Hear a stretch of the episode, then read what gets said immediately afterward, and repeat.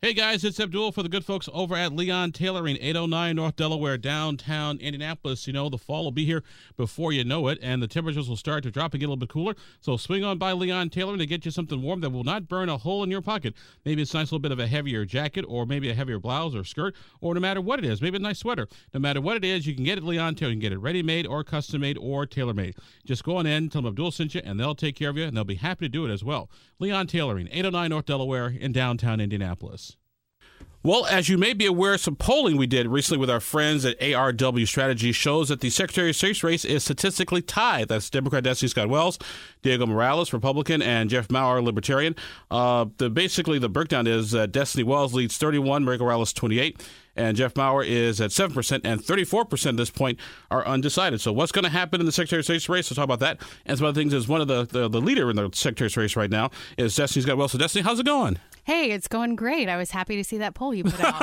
I, I, kind of figured uh, you guys would be. Uh, so, first of all, before we get to polling, how's the campaign going? What are you hearing? What are people talking about out there? So, the campaign has a ton of energy. I would say it's going great. Um, we've just had our nose to the grindstone since January, and I think we're starting to see the fruits of that. What I'm hearing is I'm hearing from both sides. Obviously, our Democrats, our progressive voters who are just really um, getting riled up on the issues that we are seeing um, that had been percolating and are now at a full full broil. And so those, and then also moderate Republicans have had, um, and I've been saying this since convention that we had been fielding calls, but uh, those calls have not stopped.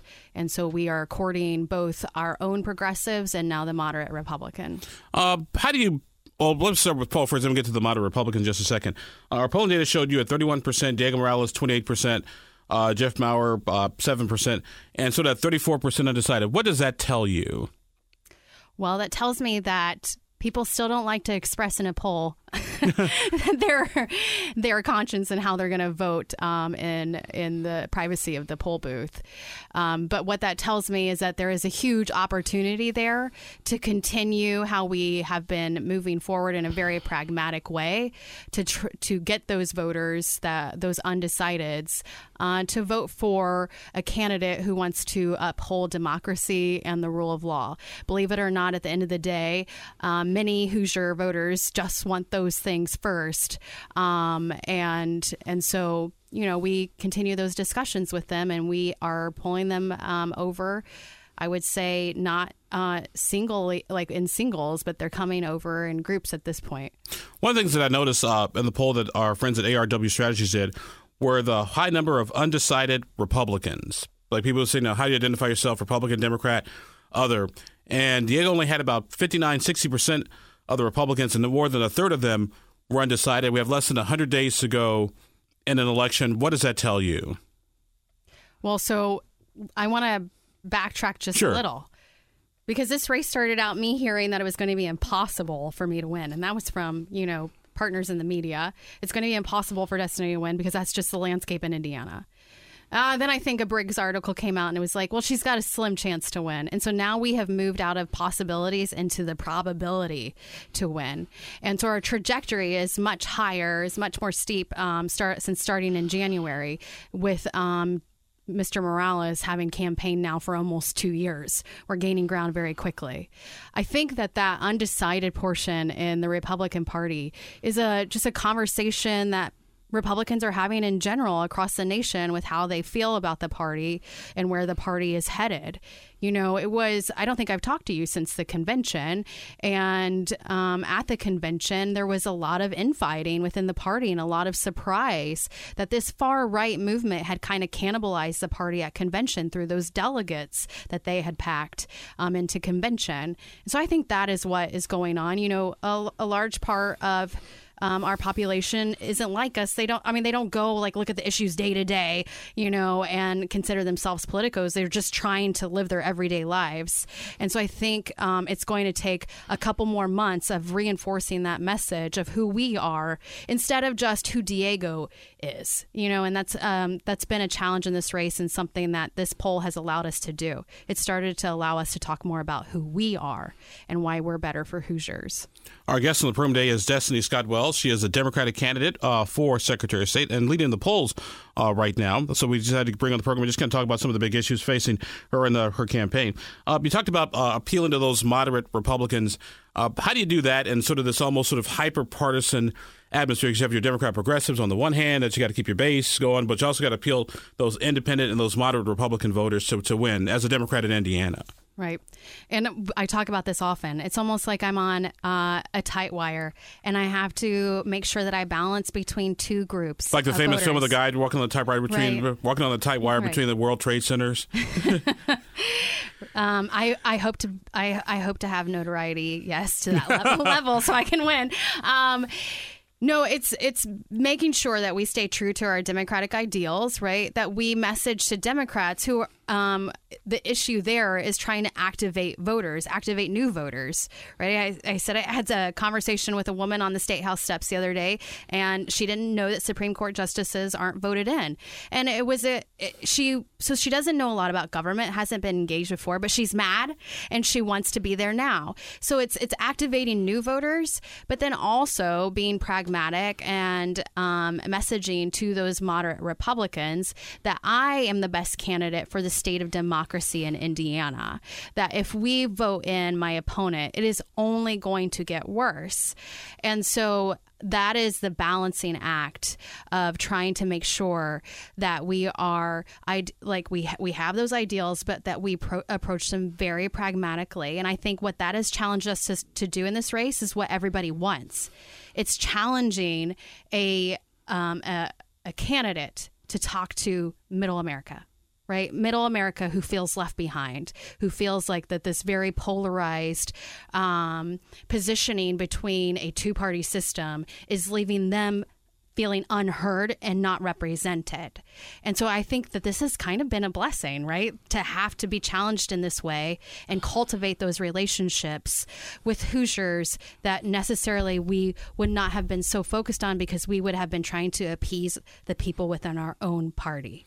Uh, what is your message to those moderate Republicans, to those independent voters, that, hey, here's why you should vote for Destiny Scott Wells as your Secretary of State? My background speaks for itself. I have 19 years of military service since the age I was 19. So, look, it's a lifestyle in my family. I serve, my husband serves, we're a service family. Everything we do is for country first, always. And so, with that background, and then having my professional training as an attorney, you know, you and I both are attorneys. And so we have to be ethical in how we message, how we explain the law is. We can't be telling untruths. We can't we can't be lying to the public. This is the law. This is how the law is supposed to work. And and so I bring that technical expertise along with the spirit of patriotism from my military service. And I think it's the perfect combination for this office. You know, technically, information security is where my background is. I'm an intelligence officer. So as far as running elections and integrity issues um, and improving our election process and infrastructure, you know, that that's where my background is. And then couple coupled with the legal experience. Our guest on the program today is Destiny Scott Wells, Democratic candidate for Secretary of State. So we're just going to talk about the Secretary of State's race and a few other things as well. Uh, Destiny, uh, obviously, uh, right now, uh, I want to say online, uh, Diego's been outlining sort of his positions. Uh, one of the progressive folks put up a tweet with some video with Diego, kind of talk about sort of his positions are. What is your issue problem with? Uh, he talked about a couple things: absentee ballots and voter ID. Say we need a stricter voter ID needed to limit uh, sort of absentee ballots by mail, have people vote in person unless you're military or that sort of thing. I thought it was very muddled and confusing his platform points, and I and I feel like they've also changed drastically. Um, why are we talking about voter ID? We already have a stat our statute on the books that we are one of seven states with strict voter ID. Why I don't understand why he's saying we need unless he thinks I I believe that we should get rid of voter ID, which I don't. I think that we could expand voter ID as to the types of ID we uh, accept, but that would have to go through the legislature. So, so I don't understand where he's going with voter ID. We already have it. I think maybe it's posturing to then say, I want you to prove citizenship. And so, what does that mean? And I don't think he understands the parameters of that either. It's a legal argument that's been, I think, um, b- being discussed and uh, litigated in Arizona, but trying to does he want us to bring our birth certificates? But then he says that's not voter suppression. And not any superfluous paper hurdle in front of voting, it's voter suppression. You already went by the through the process of voter registration establish that you're a citizen. You use your social security number or you use your li- driver's license number and you attest that you um, are a citizen. So it's gimmicks. I, I, find it just as a gimmick to uh, to try to you know um, this this argument of voter confidence, of lack of voter in, of election integrity, that that is just what that all is. It's just all it's all kind of smoke and mirrors. And what we need to do is we need to have professionals in the office who are really focusing on the things that matter. Like let's look as to why we are 46th in the nation in registered voter turnout. Let's start there. And how can we improve? Not how can we make it worse. How can we get to 47th or 48th or, or last?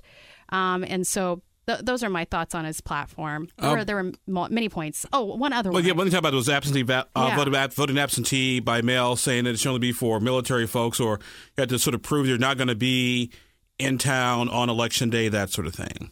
Right. So he, multiple times he has limited it to four instances: disabled, sick, in the military, uh, and out of town on election day. So right now we have 11, I believe, exceptions for um, vote by mail absentee ballots. One of those large exceptions that touches a large part of our electorate is for 65 and older. And it really surprised me that he doesn't want uh, mail-in absentee for our seniors, especially because um, Abdul, I believe that they largely vote for a Republican last. so it seems that that isn't even in line with the party.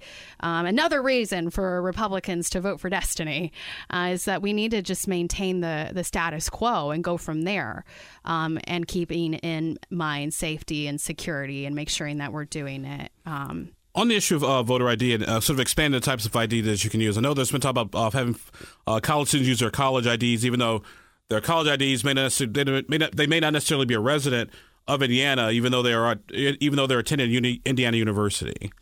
Well, let's uh, we can we can look at college IDs even with public university versus a private university, right? Like, why should I be able to show up with my IU photo ID, and then somebody I don't know from Hanover or something ha- shows up with their ID and it's not accepted? And so there are just really easy ways to expand voter ID in and it's in a responsible way, uh, and that's something that I would want to entertain as Secretary of State. Destiny Scott Wells with us for a few more minutes on the program today, the Democratic candidate for uh, Secretary of State. Uh, I want to talk to you about uh, the abortion issue, not so much what your position is, because it has nothing to do with the Secretary of, of State's office, but sort of the, the level of civic engagement. Uh, we just as we record this interview, uh, we just saw yesterday uh, folks in Kansas, a very red state, voted for Donald Trump, Mitt Romney, uh, several times. they came out, and 100 more than 100,000 people came out and voted than usually do in primaries to vote against uh, the referendum that would have got made, which would have taken abortion, out of, sort of taken abortion out of their constitution, say there's no right to an abortion. What does that tell you? Not about not so much about the abortion. What does that tell you about civic engagement? I think it tells us that voters react to issues. And so this is an issue that drove out voters in higher numbers than they had seen. And so let's look at the political landscape that Hoosiers are having to live through day to day. I mean, it, it, feels like we're triaging one crisis to the next on this campaign, not because of us, but because of the environment. There's a mass shooting. Let's talk about guns. There's abortion, you know, uh, SB1. Let's talk about abortion. And so that is what Kansas tells me. It's that people react to issues that they feel that they can that are a little bit more tangible um, than say like some expansive platform that's built upon your ideals and your values. Uh, and so we just keep being handed these issues throughout this cycle and we must um, mobilize and activate new voters based upon those issues. Now, you say, you know, with the Secretary of State's office, you know, yeah, I don't legislate uh, social issues. Um, but I think what we need to look at as the chief election officer is that this is the this is the fallout of gerrymandering. All these issues are symptoms of gerrymandering. And so let's look at why Hoosiers' voices aren't being accurately represented at the state house and let's attack let's let's start to um, talk gerrymandering and redistricting i know it's a decade away but just like last redistricting it's upon us you know and we haven't we don't have a plan in place. So let's get that plan together and make sure that we redistrict in a responsible way. If you were to win the secretary of state's race uh, how do you work with a republican assuming republicans still well, they may they may, they may lose their majority because of some things but they'll still basically be the majority in the house and senate. How do you work with a Republican legislature to do the things that you want to do as Secretary of State, particularly being a Democrat, and not end up like a Glenda Ritz? Right. You have to be very strategic in how you go into that office. Yes, because you will be the Democrat against a Republican supermajority. And, you know, for the time being, there will be a Republican governor. And so you have to make your the change needs to be incremental and you have to broker um, understanding and and um, broker agreement across the aisle. I've already been thinking about that. You know, when I give my fi- give myself five minutes um, to think about after election, I think about who would be on my staff. You know, and I already have my eye on, on a Republican who works over at the state house to be on the staff to make sure that we're making those inroads.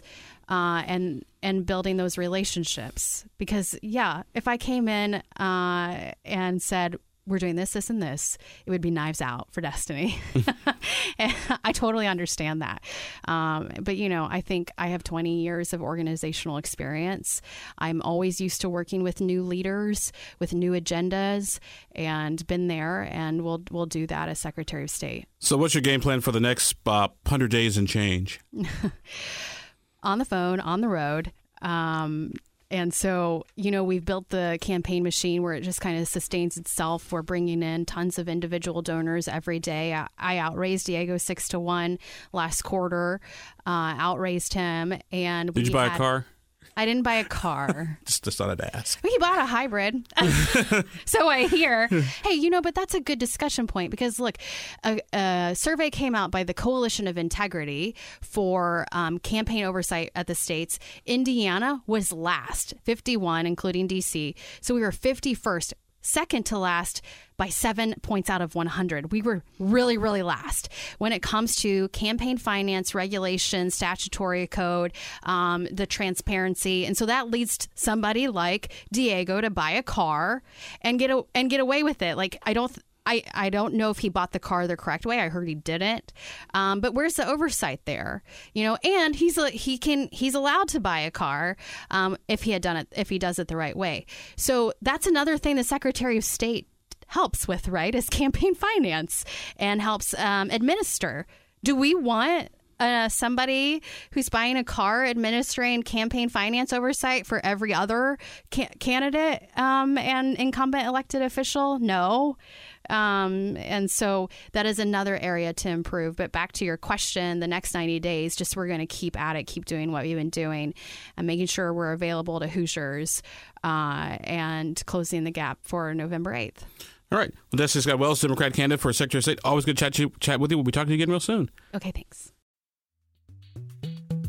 This podcast was produced and edited by Chris Spangle and Leaders and Legends LLC. If you're interested in starting a podcast or taking yours to the next level, please contact us at leadersandlegends.net.